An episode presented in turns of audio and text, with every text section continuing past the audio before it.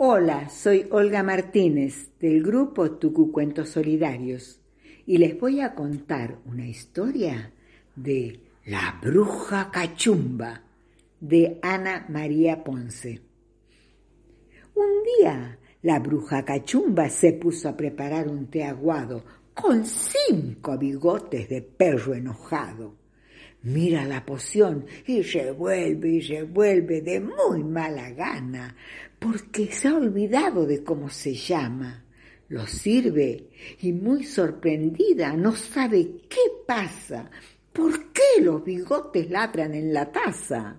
Enojada, se pone sus anteojos de bruja con forma alargada y con punta de aguja y estudia en el libro de las brujicosas.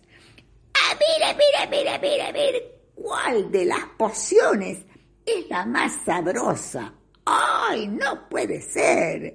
Mm, todas las recetas para la memoria me dicen lo mismo. Coma sopa de zanahoria. No, no, no, no, no, no, no.